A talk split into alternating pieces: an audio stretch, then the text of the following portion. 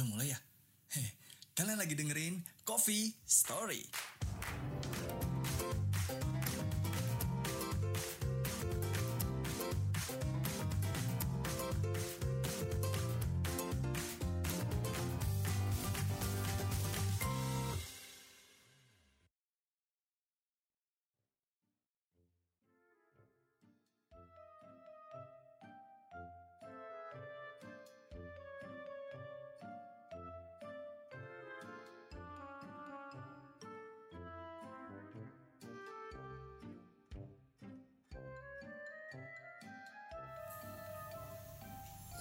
Aduh, baru tiga menit yang lalu gue kelar makan, udah lapar lagi aja.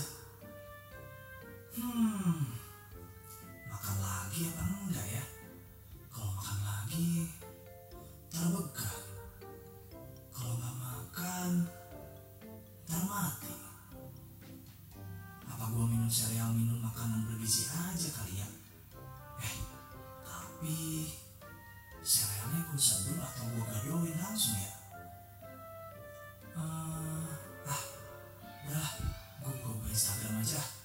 Eh, eh, tambah stalking nantang lagi. Terus udah sengaja like fotonya kayak kemarin. Ah, ya udahlah, gue kerjain kerjaan dulu aja biar mantannya hilang. Eh, enggak, laparnya hilang. Atau gue bikin gambar. Atau Uh, atau... Selamat datang lagi di Coffee Story Podcast. Ya, yang tadi di awal pura-pura aja gak kenal sama suaranya ya. Yaudah, anggap aja itu bukan gua gitu ya. Gua mau, mau bayar orang buat rekam naskah kayak gitu, gak ada duit coy. Ya, uh, jadi di episode keempat kali ini tuh gue pengen ngebahas topik tentang overthinking, kayak contoh di awal podcast ini tadi. Atau kalau bahasa kerennya sih, kebanyakan mikir. Mungkin beberapa dari kalian ya, uh, pernah ngalamin kayak gitu kali ya. Kalau gue sih sering, lebih tepatnya. Uh, terus masalahnya apa? Nah, ternyata setelah gue searching-searching ya, beberapa ahli, uh, ahli psikologi terutama ya, punya pendapat kalau overthinking tuh salah satu penyakit kejiwaan. Kok bisa gitu? Setelah gue baca-baca, ternyata ya mereka punya pendapat kalau uh, overthinking tuh biasanya salah satu ciri uh, orang yang punya idealisnya tinggi. Setelah gue gue ngaca tuh langsung, ya emang sih idealisnya tinggi. Ya emang gue gue juga termasuk, gue menyadari lah ya, gue menyadari kalau ya gue juga termasuk yang idealisnya tinggi. Cuma uh, jeleknya adalah banyakan negatifnya sih setelah gue baca-baca ya. Overthinking atau uh, banyakan mikir itu. Ya emang sih rata-rata ada juga yang yang ngomong kalau orang yang overthinking atau kebanyakan mikir itu karena dia rata-rata uh, kebanyakan dari mereka adalah idealis. Uh, yang punya idealisme tinggi maksud gue. Jadinya mereka itu tipikal orang yang perfeksionis juga. Overthinking itu kan, atau kebanyakan mikir itu kan, uh, kalau misalnya kalian pernah ngerasain ya, pasti kalian tuh punya alasan kuat kenapa melakukan hal seperti itu gitu loh. Jadi kalau diri pribadi gue sendiri sih, dengan melakukan hal itu positifnya gue e, mikirin juga nih resiko-resiko ke depan yang bakal gue hadepin apa nih. Jadi berusaha untuk mengurangi hal e, mengurangi resiko itu. Ya sebenarnya sih gue juga sadar sendiri sih, setiap e, eh, langkah atau pilihan yang kita buat ya pasti ada resiko, nggak mungkin nggak ada resiko. Kalau buat gue pribadi, overthinking itu sometimes uh, gue ngerasa ya banyak manfaatnya lah. Misalnya dalam, apalagi dalam hal pekerjaan ya. Misal gue ada klien, terus klien ilustrasi gitu ya. Uh, briefnya gue udah dapet. Oh enggak, sorry, sebelum gue dapet brief itu gue udah mikirin nih si klien ini pengennya kayak gimana. Terus beratas dasar pengennya dia itu kira-kira uh, supaya gue cepet nih ngerjainnya, gue harus menghindari hal, hal apa aja nih. Misal pasti gue minta duluan nih ke si calon klien gue ini atau si klien gue ini ya. Pasti gue minta duluan Uh, referensi style ilustrasi yang lo suka kayak gimana nih. Nah uh, itu kan untuk, kalau buat gue pribadi sih, dengan kita tanya referensi ya, ya kita bisa menghindari takes time waktu A C C. Jadi saat kita udah tahu nih stylenya, ya udah kita approach style ilustrasi yang dia sukain aja, meskipun nggak bakalan sama sebenarnya ya. Nah setelah itu uh, abis gue nggak tanya referensi dia, gue pasti tanya nih uh, apa namanya warna, lo sukanya warnanya yang kayak gimana nih, moodnya, mood warnanya lah ya, mood color kalau gue kalau gue istilah gue sendiri sih, mood color yang kayak gimana yang lo pengenin, yang happy banget kah atau yang uh, apa yang sendu banget, warnanya ke arah hangat kah atau warnanya ke arah dingin gitu kan. Itu itu buat buat mengantisipasi kalau semisal nih gue udah udah sampai proses coloring, eh ternyata si kliennya nggak suka dong sama warnanya, otomatis harus ganti. Nah pada saat ganti kayak gitu tuh, ganti warna misalnya, itu udah pengaruh banget buat gue. Iya apa ya, mungkin gue bukan tipikal orang yang kreatif banget gitu ya, yang bisa langsung adaptable dengan cepat revisi klien gitu. Itu sometimes gue ngerasa ya itu perlu sih dilakukan untuk menghindari resiko-resiko yang kedepannya yang bakalan ada gitu. Overthinking itu salah satu apa salah satu cara lah buat gue menghindarin resiko yang banyak gitu kan. Cuma negatifnya juga lebih banyak kalau gue ngerasa ya. Jadi, contoh di diri gue sendiri, misal nih gue lagi ada waktu wak, apa lagi ada waktu senggang, which is sebenarnya sih be, beberapa bulan ini juga senggang gue banyak banget, sampai bisa bikin podcast, ngedit-ngedit, nggak ada klien. Terus kerjaan lu nggak ada apa? Ya ada sih kerjaan kerjaan sih kerjaan ya, selama itu nggak ter, uh, menurut gue nggak urgent urgent banget ya. Uh, gue punya prinsip, ya udah kerjaan kantor dikerjakan di kantor. Se-urgent urgentnya kerjaan kantor, ya gimana caranya lu bisa manfaatin waktu delapan jam lu di kantor itu, paham gitu. Jadi kalau misalnya memang bener-bener urgent banget nih, yang besok pagi ya harus di ini dikejarin, dan gue uh, dapat briefnya rata-rata kebanyakan mostly itu dapat brief dapat brief yang dadakan kayak gitu tuh biasanya jam empat sore atau jam setengah empat sore gitu, atau setengah lima sore bahkan pernah kayak gitu. Besok pagi ini dipakai. Nah, itu tuh baru tuh baru gue kerjanya besok pagi. Enggak lah ya, ya uh, ada waktunya lah, maksudnya fleksibel lah gue. Tapi pada saat uh, ya emang banyak yang nggak setuju juga sih. Ya lu sebagai seorang desainer harus harus menepati deadline itu sih. Deadline tuh bener-bener yang uh, kayak bat apa ya bukan batas juga sih.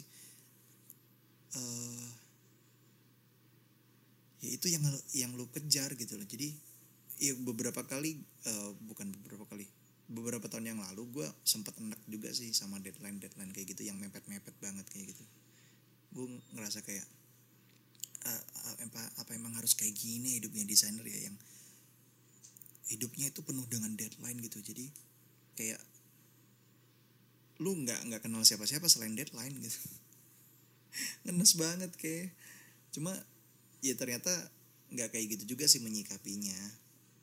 Ya, deadline tuh bukan musuh sih sebenarnya buat gue pribadi ya. Nah sometimes balik lagi uh, gue ngerasa overthinking itu ya itu uh, banyak negatifnya di diri gue sendiri. Jadi contoh tadi gue sebut kalau misalnya pas lagi ada waktu senggang gitu ya, terus pengen nih, gue kepikiran nih, oh gue pengen bikin portofolio ilustrasi lagi nih, banyak-banyakin portofolio, nambah-nambah gitu kan, gambar apa ya, pasti mikir gitu. Lagi pengen gambar, uh, misal gue udah temu nemuin tema nih, oh iya udah, gue bikin gambar temanya A nih, misalnya gitu. Hal berikutnya adalah gue pasti nyari style, pasti itu udah. Carilah referensi gue, buka behance dot net lah, buka Pinterest lah, buka ArtStation lah, buka macam-macam dah. Gue pasti cari dah tuh, nyari-nyari-nyari, ketemu nih ada satu style yang oh asik banget nih stylenya. Nah biasanya uh, gue nggak cukup dengan satu style. Biasanya udah ketemu satu style nih, akhirnya cari lagi nih, cari yang kedua. Wah akhirnya bukan nemu style yang bagus, tapi wah ini karakternya oke juga nih. Malah nemu karakter komik atau karakter, pokoknya karakter yang dibikin orang deh. Oh oke juga nih karakternya. Tapi kalau misalnya gue pikir-pikir lagi ya, style sama karakter yang gue temuin tadi itu beda jauh. Jadi mau diaplikasiin juga butuh effort yang tinggi. Lu harus harus apa ya, kalau buat gue gue harus harus bisa nemu titik tengahnya nih antara dua apa dua referensi tadi, style yang oke, misalnya stylenya di uh, stylenya huruf D gitu ya, tapi si karakter ini ternyata hurufnya huruf B ya, meskipun cuman lompat B C terus ke D, hitungannya cuman lompat satu kali doang, tetap aja aplikasinya beda. Udah tuh udah ketemu karakter bagus tuh, saya kira nyari lagi, nyari kira-kira komposisi apa yang bagus buat ilustrasi yang gue pengen bikin. Nyarilah referensi komposisi, ketemu komposisinya, oh oke nih kayaknya. Ujung-ujungnya nggak gambar. Ujung-ujungnya waktunya habis. Ujung-ujungnya begitu udah banyak referensinya, otak gue kayak capek mikir, aduh atau gue nggak sanggup lagi untuk mikir. Gue nggak tahu mau gambar apa, selalu selalu berakhir dengan gue nggak tahu nih mau gambar kayak gimana nih. Saya kira adalah gue nonton bentar lah, gue nonton serial bentar lah, istirahatin otak biar gue nggak mikir. Terus abis nonton, aduh gue ngantuk, aduh gue lapar, ada aja.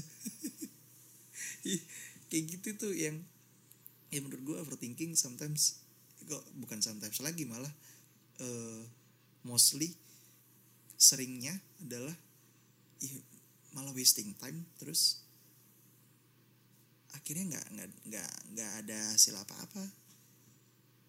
Nggak tahu ya, kalau mungkin kalian pernah ngalamin dan dan ngerasa ya gue gue kayak gitu juga kok, tapi gue nggak nggak yang sampai ngerasa otak gue capek gitu. Lemah banget gue. Ya, ya itu diri gue sih. Terus akhirnya uh, ujung-ujungnya kan bingung tuh. Terus karena bingung, kebanyakan referensi gitu ya, terus akhirnya gak, gak gambar sama sekali, gak menghasilkan apa-apa ujung-ujungnya. Nah, ngomongin soal bingung juga, ya kita kita ngambil contoh lain lah ya.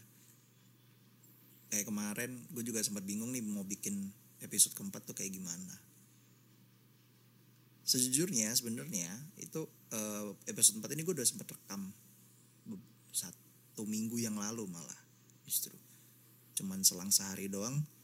Terus setelah episode tiga gue rekam gitu kan, gue langsung nemu nih, oh iya. Awalnya bingung, awalnya bingung, bingung mau mau ngebahas apa, topiknya apa gitu kan, karena ya otak gue juga lagi nggak sinkron juga sih waktu itu. Eh tapi ujung-ujungnya gue nemu ide, ya udahlah bingung aja lah jadiin topik gitu. Nah, eh, kenapa gue sampai kepikiran mau jadiin bingung itu sebagai topik? Karena waktu itu eh, udah lama sih. Kalau nggak salah, uh, gue dapat inspirasinya tuh gara-gara nonton final show-nya uh, stand up comedy berapa ya? Satu apa dua gitu kalau nggak salah, apa tiga ya? Lupa gue. Pokoknya kalau nggak salah, uh, gue nonton David, uh, David anak Betawi itu tuh. Ya yeah, itu gue gue gue rasa cerdas sih emang. Ya yeah, basically beatnya dia ngomong kalau uh, pada saat final itu temanya adalah Jakarta gitu kan. Nah beat si David ngomong kalau ya uh, karena final ya kan tinggal dua orang doang ya, si satunya lagi tuh siapa sih gue lupa, pokoknya itulah. Pokoknya si si uh, apa namanya kontestan yang satunya lagi itu itu enak gitu loh, enak karena menurut David enak, enaknya karena uh, dia nggak pernah bahas Jakarta gitu kan, dia bahasnya pasti daerahnya daerahnya dia juga atau bahas bahas tema yang lain untuk jadiin beat uh, stand up comedy, comedy dia gitu kan. Nah si David dari awal awal season sampai final, bukan sampai final juga sih, dari awal season sampai sebelum final dia ngebahasnya Jakarta mulu gitu kan, jadi beat dia abis ya, akhirnya dia bingung gitu. Nah ternyata e, cerdasnya si David adalah dia bikin materi dari bingung, dari tema bingung itu tadi gitu, dan pecah. Kalau menurut gue sih pecah pecah banget, entah entah antara memang beneran pecah atau guanya yang terlalu receh. Jadi ya gue gue apa merasa kalau beatnya David pecah banget gitu ya, nggak tahu sih. Mungkin karena basically gue orang awam tentang komedi gitu ya, jadi gue nggak ya gue penikmat lah ya. Gue nggak bisa bikin beat, gue nggak bisa nulis naskah lucu gitu, nggak bisa gue. Padahal gue dulu inget-inget gue sempet bercita-cita untuk jadi komedian, gue pokoknya harus jadi orang lucu gitu. Tapi ternyata ya gue nggak lucu nggak lucu juga, malah justru jatuhnya jatuhnya jayus. Ya itu akhirnya gue uh, jadiin coba j- coba jadiin bingung sebagai tema gue gitu. Nah, ya. Basically sih kalau ditarik garis lagi ya ke belakang, ngomongin soal overthinking, ya overthinking pada dasarnya awal mulanya lu bingung pasti. Nah, karena lu bingung atau ya uh, gue nggak ngejudge lu pada itu ya, sub apa namanya melakukan hal yang sama kayak gue overthinking gitu. Cuma ya mungkin ada yang ngerasa kayak gitu ya. Jadi kalau menurut gue pribadi sih, Uh, gue overthinking kayak gitu tuh ya awalnya karena bingung, bingung mau dibikin kayak gimana kalau kalau dalam hal desain gitu kan, atau bingung mau mau bikin ilustrasi seperti apa gitu, atau bingung harus ngelakuin apa. Terus akhirnya ya banyakan mikir, banyakan mikir itu. Jadi karena berusaha buat ngurangin resiko-resiko yang ada, jadinya ya nggak, malah justru keseringan nggak ngerjain apa-apa pada akhirnya. Nah, uh, gue sih ada beberapa tips sih, ya mungkin bisa work working well gitu ya dengan diri kalian yang yang mungkin ngerasa uh, hal yang sama gitu kan dengan dengan apa yang gue rasain. Tapi ini tips juga nggak sepenuhnya benar ya, kalian boleh coba, kalian nggak coba juga nggak apa-apa. Kalau buat gue sih pada saat gue bingung seperti itu, uh, first thing first yang harus lu lakuin adalah lu gerak dulu. Gerak dalam artian entah lu ngerjain apa yang lain deh. Maksudnya jangan jangan jangan lu pikirin terus-terusan gitu. Misal lu lagi ada tugas nih, entah itu tugas sekolah, tugas kuliah, atau tugas kantor gitu kan. Terus lu bingung nih, lu lu mesti kemana, lu mesti ngapain, lu mesti e, nyari referensi di mana atau nyari referensi seperti apa gitu kan. Lu stop dulu. Kalau gue gitu, jadi gue harus berhenti dulu melakukan apa yang gue apa yang gue lagi pikirin gitu ya. Gue berhenti. Gue alihin ke hal yang lainnya dulu. Misal, misal, contoh kita ngambil, uh, kita ambil contoh, gue pengen bikin portofolio ilustrasi tadi ya. Pada saat gue lagi bingung kayak gitu, gue nggak langsung cari referensi, nggak. Jadi, uh, gue tinggalin nih kepengennya gue untuk bikin ilustrasi ini, gue tinggalin dulu. Uh, gue berusaha buat fokus dengan hal yang lain dulu. Misal gue ngalihinnya adalah dengan, oh iya gue inget ternyata mungkin eh, apa namanya kamar mandi belum dibersihin gitu ya, kamar mandi kosan belum dibersihin gitu. Ya udah, ya udah gue akhirnya eh, gerak lah, gue ngebersihin kamar mandi dulu. Setelah itu eh, udah kelar nih, terus apalagi gue nggak uh, jadi biasanya sih gue bakal menghindari apa yang gue pengenin ini, tapi gue bingung untuk mulainya itu dengan cara ngelakuin dua sampai tiga hal yang lainnya. Mungkin setelah ngebersihin kamar mandi, uh, terus gue uh, mungkin ngerendam baju atau pakai apa pakaian gue gitu kan. Setelah itu mungkin gue uh, beli makan gitu-gitu gitu apa ya, pokoknya dua sampai tiga hal yang lain deh pokoknya. Nah, tapi selama gue nge- nge- melakukan dua sampai tiga hal yang lain ini selain kepengennya gue di awal, itu gue juga sambil mikir nih. Jadi ibaratnya gue berusaha buat enggak wasting time untuk terlalu lama mikirin uh, apa yang gue pengenin di awal gitu. Jadi ya paling enggak gue udah, kalau misalnya lu uh, gue gue bikin list nih ya, sorry gue bikin list gitu, uh, list to do hari ini gitu. Uh, ya udah bersih bersih kamar mandi misalnya, terus uh, ngerendam pakaian atau uh, terus uh, beli makan, beli cemilan misalnya gitu. Ya gue gue bisa gue bisa melalui tiga hal dulu nih yang udah gue kerjain, baru setelahnya Uh, sambil karena gue ngelakuin tiga hal ini gue sambil mikir ya, gue sambil mikirin gue pengen bikin apa dan segala macem. Setelah itu baru gue kerjain pengen pengen gue di awal itu tadi apa gitu. Nah, uh, yang gue dapetin setelah gue coba nih ya tips gue sendiri yang tadi itu, kadang-kadang kalau misalnya contohnya tadi mau bikin portofolio ilustrasi, kadang-kadang dengan dengan melakukan hal yang lain dulu terus sambil mikirin hal yang utama yang gue pengen kerjain, itu kadang-kadang gue dapat dapat inspirasi-inspirasi lebih gitu. Apalagi kalau misalnya kaitannya bikin ilustrasi, pada saat gue keluar nih dari kamar gue gue nggak nggak stuck di satu tempat. Uh, gue keluar kamar, gue beli makan misalnya gitu ya.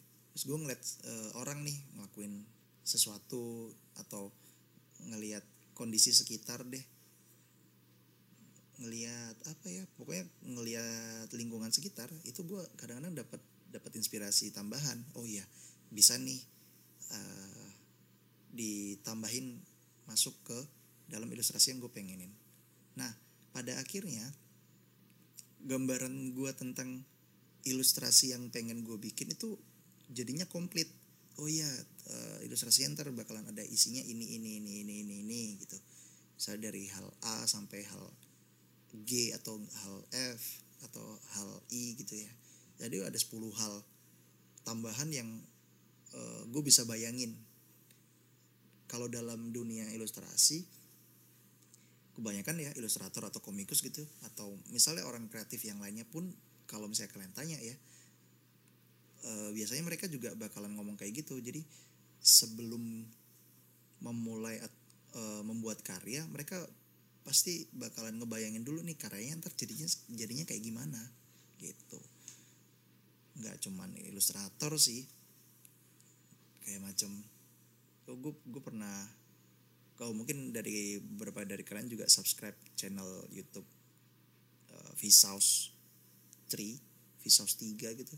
Nah, si Jack, host dari Vsauce tiga ini, dia sempat uh, bikin video tentang uh, gimana dia bikin video untuk channel YouTube-nya dia di Vsauce itu. Ya awal uh, awal mungkin dia bakalan nulis naskah gitu kan. Nah, setelah nulis naskah, dalam naskah itu juga dia udah ngeplotting nih, oh iya nanti eh, gambarnya atau videonya itu seperti apa gitu. Terus angle-nya dari mana dan segala macam. Gua salut sih ada orang yang bisa sampai ngedetailin dalam satu runtutan kayak gitu, itu di, salut banget gue. Soalnya diri gue sendiri juga nggak bisa. Contoh bikin podcast ini aja gue berhari-hari men. Kalau lu pada pengen tahu mah, bener-bener berhari-hari gue mikirin. Dari kalau nggak salah itu ada kali seminggu gue mikirin, uh, gue pengen nih episode keempat tuh bener-bener yang beda dari episode-episode tiga episode sebelumnya gitu ya. Gue gue pengen bikin kayak gimana, terus gue pengen uh, tambahin hal apa selain gue ngomong nggak jelas satu jam gitu misal. Gue bener-bener mikirin hal-hal itu. Nah, tapi akhirnya ya alhamdulillah kesampaian gitu. Nah, si Jack ini juga kayak gitu. Jadi dia gak cuma nulis naskah apa yang dia bakalan omongin, meskipun mungkin uh, mungkin naskah itu juga gak, gak sepenuhnya dia bacain gitu ya. Ada beberapa yang diimprove atau ditambah-tambahin atau dikurangin gitu kan. Terus setelah dia udah kelar nulis naskah, produksilah dia, syutinglah dia. Habis syuting, pada saat eh sorry pada saat syuting itu kalau nggak salah dia sempat ngomong kayak gitu sih. Pada pas syuting itu dia juga sambil mikirin uh, sound untuk video yang akan dipublish nanti.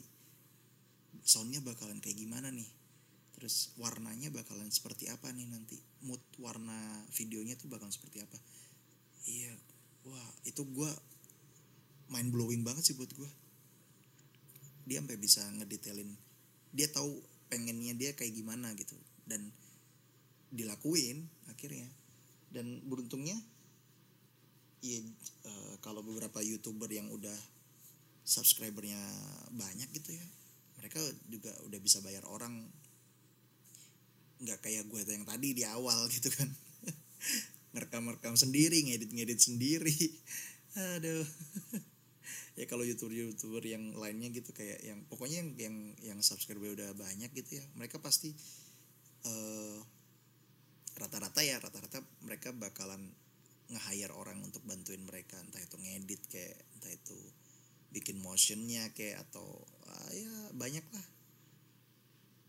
Kecuali mungkin ada satu YouTuber yang gue tahu, ya kalian boleh cek juga channelnya dia. Uh, eh gue uh, waktu dulu ya, gue taunya waktu dulu semasa kuliah, karena si YouTuber ini juga basically teman gue kuliah. Mungkin nantinya bakal dia bakalan muncul di podcast ini, doain aja. Soalnya sekarang udah jauh banget men dia tinggalnya men, udah punya anak satu, lucu lagi, cakep lagi anaknya. Terus ya dia uh, yang gue tahu dia bikin bikin channel YouTube itu udah lama banget. Channel YouTube-nya bakalan ngajarin lo pada tentang editing video, bikin motion grafis dan lain-lain.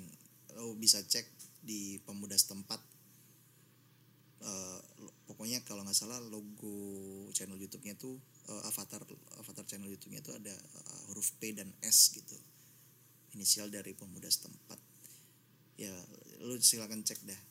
Kalau gue sih manggil dia Ambon, soalnya dia basically dari Ambon.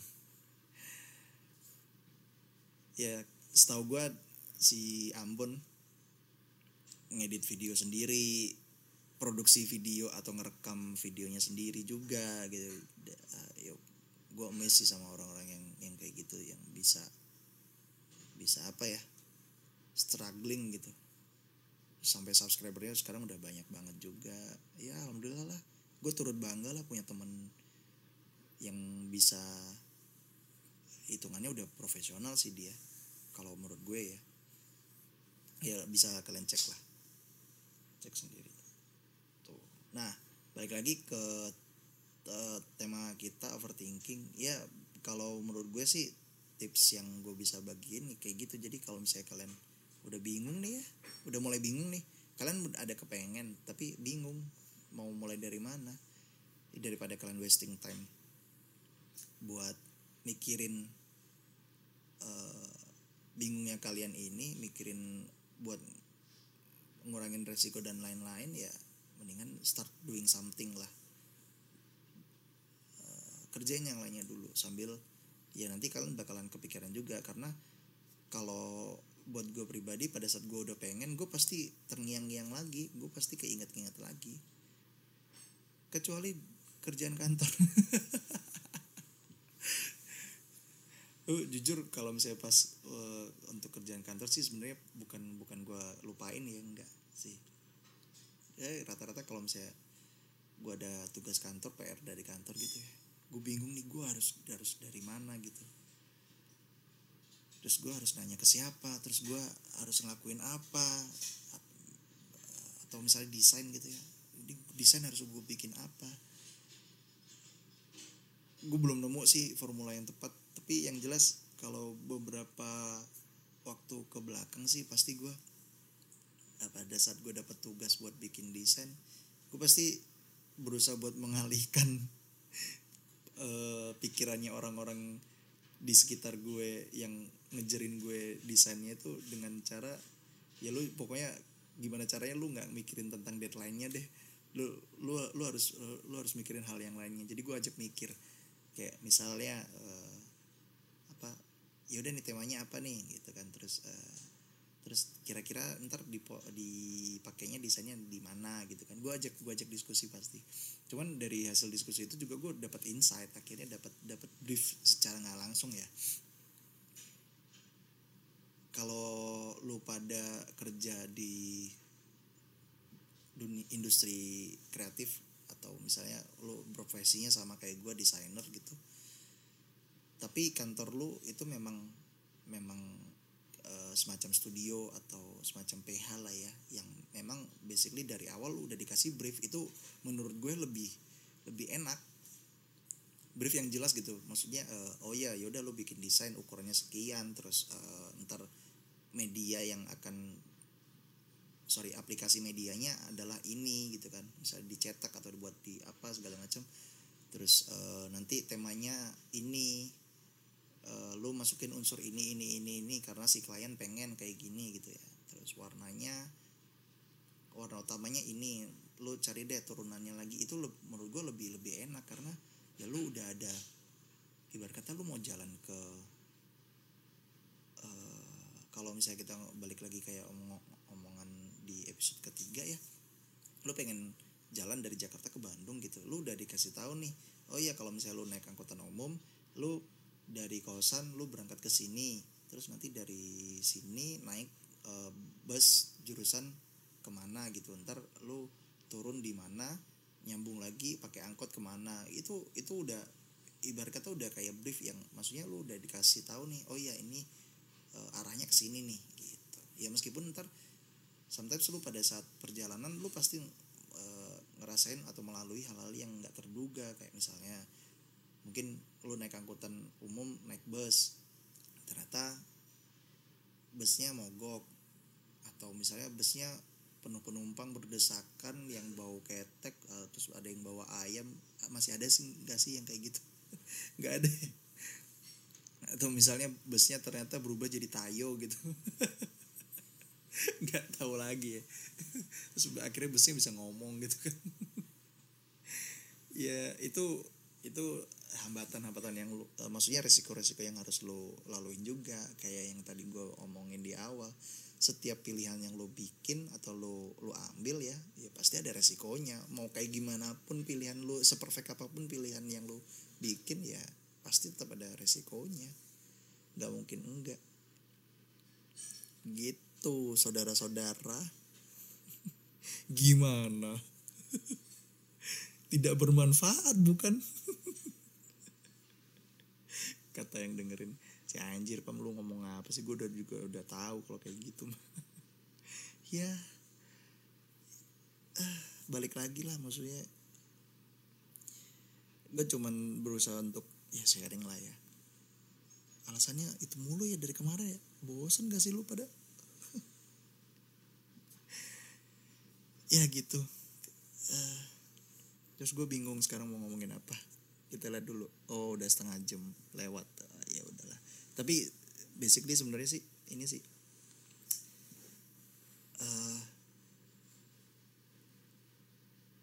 tips yang tadi gue bagiin tuh working well dalam gue bikin podcast sih. Pada saat gue udah tahu temanya nih, gue mikirin uh, poin-poinnya gitu kan. Gue udah bikin poin-poinnya. Ya gue nggak selalu mengikuti apa eh, poin yang gue udah gue catat. Terus kayak kemarin gue bikin tema di episode keempat ini tentang bingung, ujung-ujungnya ngebahas uta- topik utamanya ya overthinking. Tapi pada saat gue bingung kemarin, ya gue jalan aja dulu, maksudnya ya udah coba aja dulu deh. Coba bikin, maksudnya coba ngerekam dulu aja deh podcastnya gitu kan. Ya tahu-taunya juga gak kerasa udah berapa menit gue ngomong sendiri kayak gini gitu kan. Kalau semisal kalian bikin podcast juga, terus uh, beruntungnya kalian berdua gitu ya, gue ngerasa kayak apa ya, gue dibilang kesepian juga kagak sih sebenarnya. Gue ngerasa lebih, kalau menurut gue ya di dunia podcaster ini bakalan lebih enak kalau misalnya kalian memang nggak punya skill uh, apa kita istilahnya apa ya, skill untuk bicara atau speech atau oh public public speaking lah ya. Eh tapi ini dihitung public speaking nggak sih, soalnya ngomongnya kan nggak di depan orang banyak ya. Hmm nggak lah, skill skill inilah ya. Skill berbicara lah ya, speech lah ya, ibarat kata kayak pidato ini kan, tapi direkam, nggak pidato juga, apa, apa ya, ya skill ngomong lah ya, nggak tahu gue istilah istilah kerennya, kalau misalnya kalian ada yang tahu ya, ya udah silakan lah ya. Skill ngomong kayak gue kayak gini gitu ya, ya kalian bisa mulai mungkin ajak teman, ajak teman. Minimal satu kayak kayak di episode dua kemarin gitu, gue interview temen gue supaya uh, ya obrolan kalian ngalir gitu aja. Karena kalau misalnya kalian nggak bisa ngomong sendiri kayak gitu ya susah juga men.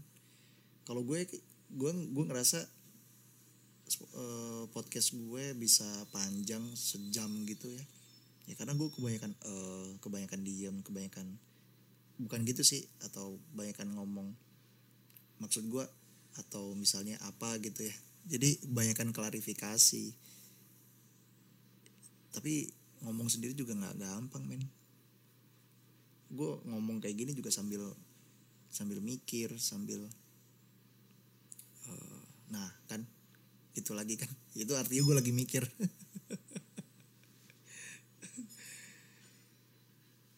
Iya bisa dicoba sih kalau misalnya kalian memang tertarik dengan dunia podcast. Oh iya, uh, ngomong-ngomong, gue kemarin juga sempat beberapa kali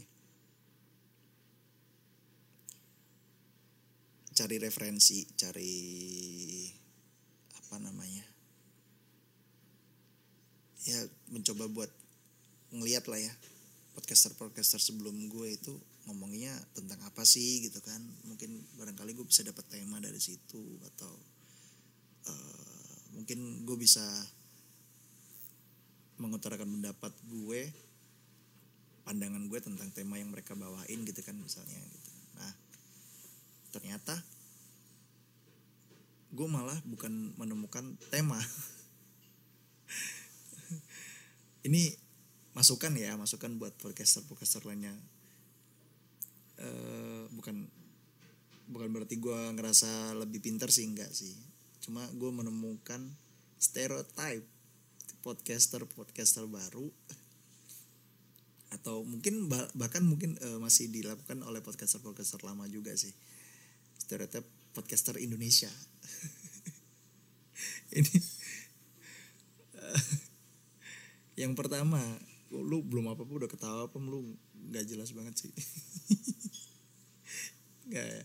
Yang pertama itu stereotip podcaster yang gue temuin ya, generally setiap memulai suatu episode pasti ada kata oke, okay. Kembali lagi. Dan gue melakukan hal yang sama juga. Gue ngerasa kayak bodoh banget ya. Ngomong kalau ini masukan tapi lu ngelakuin juga, Bang. Ya nggak tahu, tapi yang jelas kalau kalau gue boleh ingat ya, di episode keempat kali ini uh, gue nggak ngomong oke. Okay. Nggak tahu kalau kalau emang kalau emang kalian nggak nemuin itu, ada ada kemungkinan besar Uh, gue melakukan hal itu juga, ngomong oke okay di depan, terus gue edit, terus gue potong gitu kan. Atau kalau kalian apa uh, menemukan kata-kata oke okay juga di awal podcast tadi, berarti gue lupa gitu aja. Dan kalian beruntung melihat kebodohan kebodohan seorang pam-pam. Bukan melihat sih, mendengar ya. Oke okay. Terus stereotip yang kedua, ya mostly pada ngenalin diri masing-masing. Eh sebenarnya sih nggak negatif juga sih kalau yang ini sih. Ya karena siap, lu bikin podcast tapi lu nggak dikenal, siapa yang mau ngedengerin lu gitu kan. Terus yang ketiga yang gue tangkep adalah, oh ini kata-kata balik lagi bersama atau welcome back. Itu pasti ada. Gue nggak tahu tuh dari mana, awalnya siapa gitu kan. Ya, terus gue juga ngelakuin itu sih. uh, ya tapi nggak apa-apa lah ya. Maksudnya itu style masing-masing lah ya. Nggak salah juga kok, namanya juga usaha ya kan.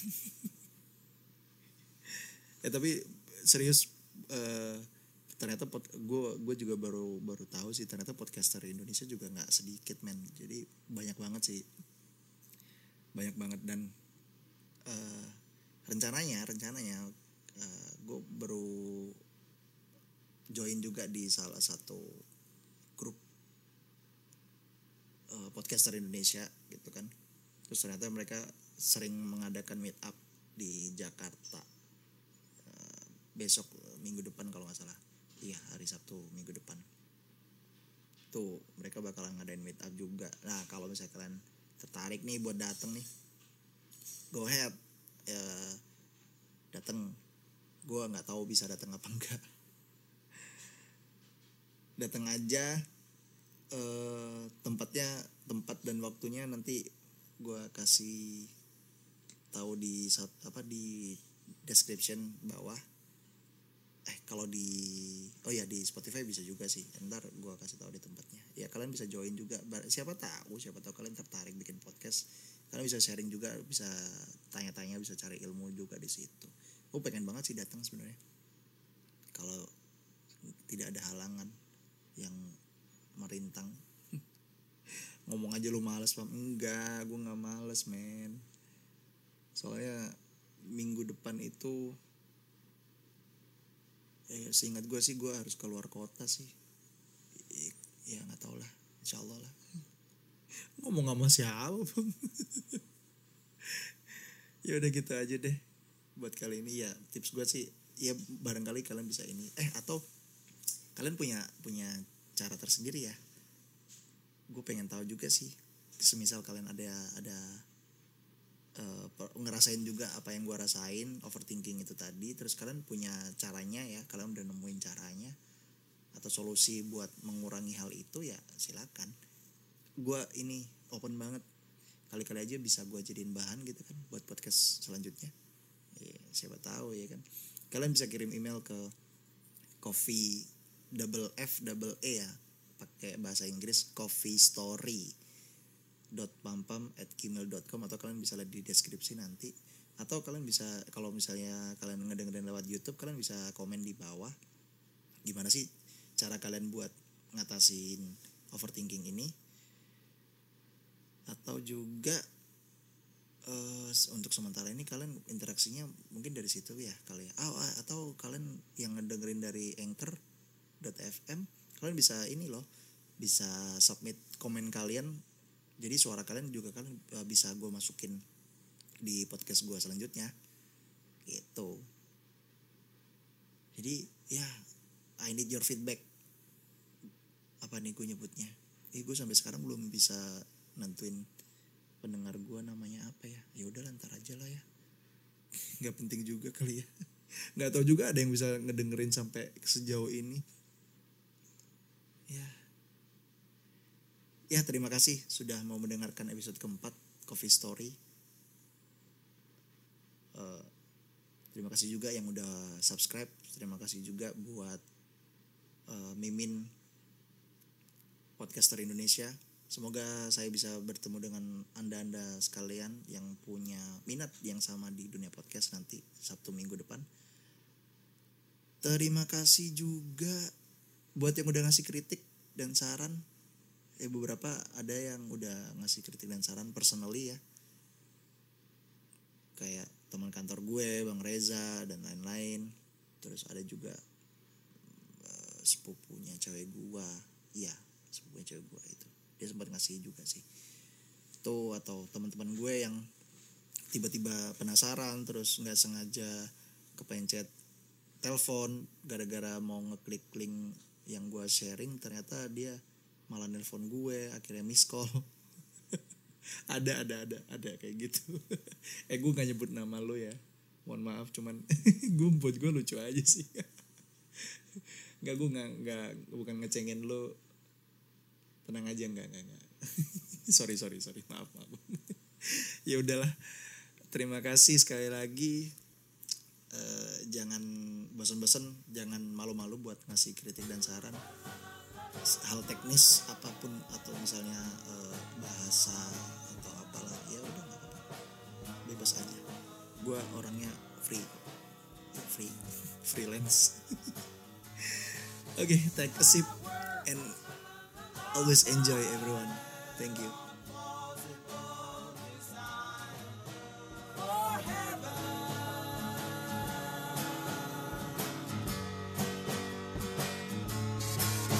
By candle, by lamp, by the sun through the morning's pain.